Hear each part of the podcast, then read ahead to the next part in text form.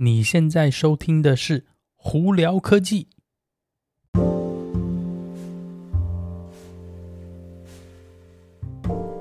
嗨，各位观众朋友，大家好，我是胡老板，欢迎来到今天的《胡聊科技》。今天美国洛杉矶时间十二月八号星期三啦，哇，外头虽然大太阳、风和日丽哦，但是最高温度华氏六十六度，在尔湾这里还是。有点凉哦，最低温度甚至会到低到四十八度哦，所以呢，今天如果要出门的朋友们，还是记得带一件外套哦，不然就是待在室内或待在车上啦。好了，今天有哪些科技新闻呢？苹果、特斯拉还有 Polestar，我们先从苹果开始好了。呃，Apple。呃，那苹果呢？这几天呢，大家如果有注意到话，iOS 十五点二出炉了，这个更新下来了。那中间里头多了一个，也不能说新的功能啊，就是呃，苹果的音乐的这个服务呢，里头多了一个，在美国这里有四块九毛九，就我们叫 Apple Music Voice 的一个呃选项哦。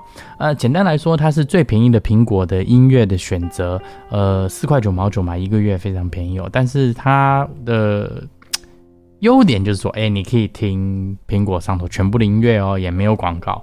那它的缺点是你一定要经过 Siri 去控制它，而且你没有办法去听，呃，就是无损的音乐，它也没有 Dolby Atmos 的这个功能哦。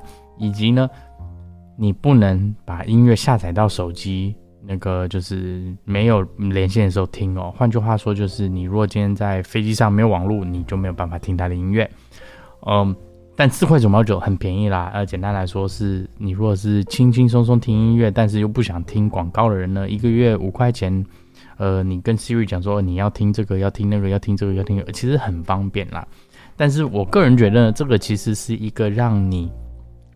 习惯了苹果音乐以后就没有办法没有它，你可能甚至很很有可能就会升级到一年一百块钱美金的，或者是一个月九块九毛九的这个这些功能。那在国外的朋友呢，比方说在台湾的朋友们，你可能会注意到苹果的 Music Apple 苹果音乐这个，其实它的月费没有那么贵，所以或许呢，你搞不好已经是在付五块钱一个月是它的全项功能音乐。所以这个目前这个功是在美国啦，所以呃。有兴趣的朋友真的可以试试看。我个人也是一直用苹果音乐用这么多年了，我还是觉得它是最好的哦。呃，顺道一提哦，苹果呢最近有一些呃传闻是说明年哦可能会有新的 iPhone SE，就是便宜版的 iPhone，以及新的 AirPods Pro 2。那时间的那个时间轴呢，什么时候这些产品会能出现呢？我们目前还不知道哦。不过呃看。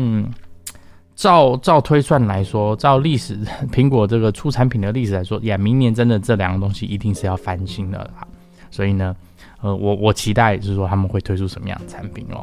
好，我们在聊特斯拉之前，我们先聊 Polestar。Polestar 呢，大家应该都知道，我之前有提过，它是 Volvo 旗下的一个一个分分部呢，是专门也是做电动车的。那 Polestar 2呢，他们也随着呃这些做电动车的优势呢，还有那个。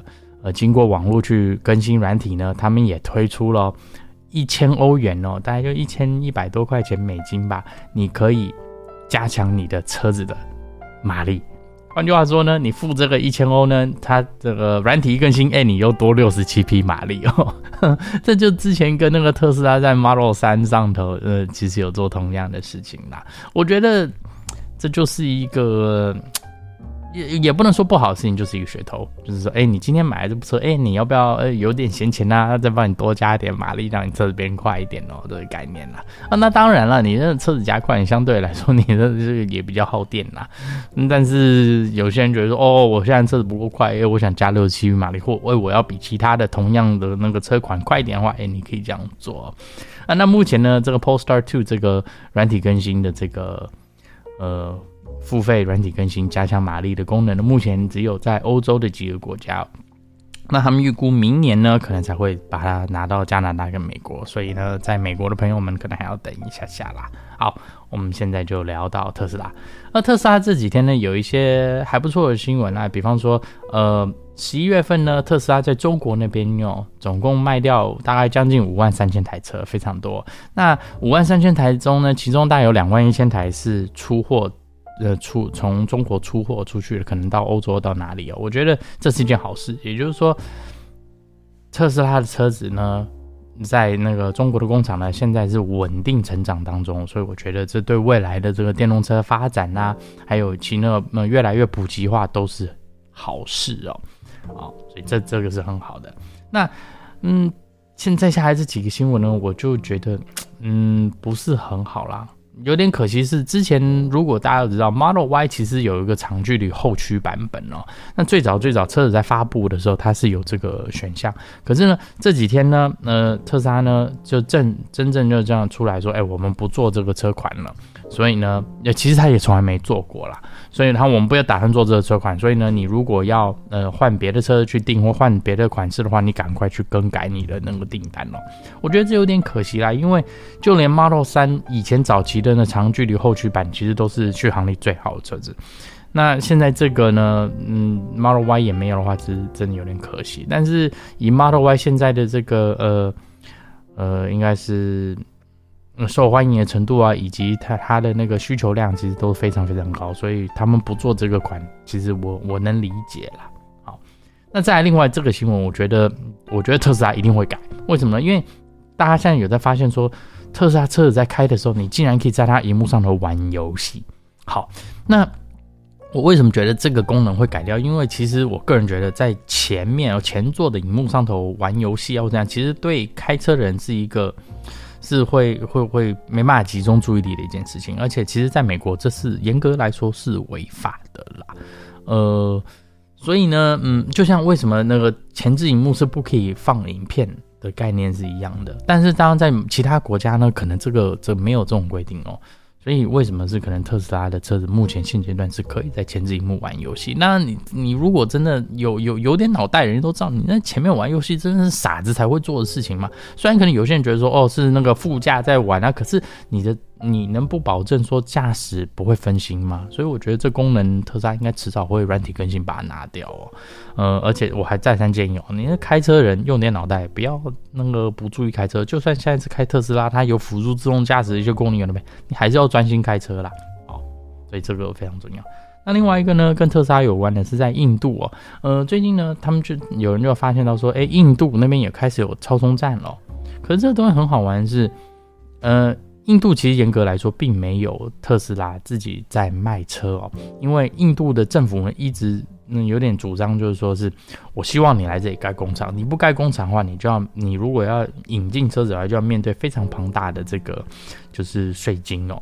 那特斯拉就不爽啊，就觉得说你你你你把税金搞得那么贵，那那那个电动车进不去，那你等于就是在延后这整个电动车的发展嘛。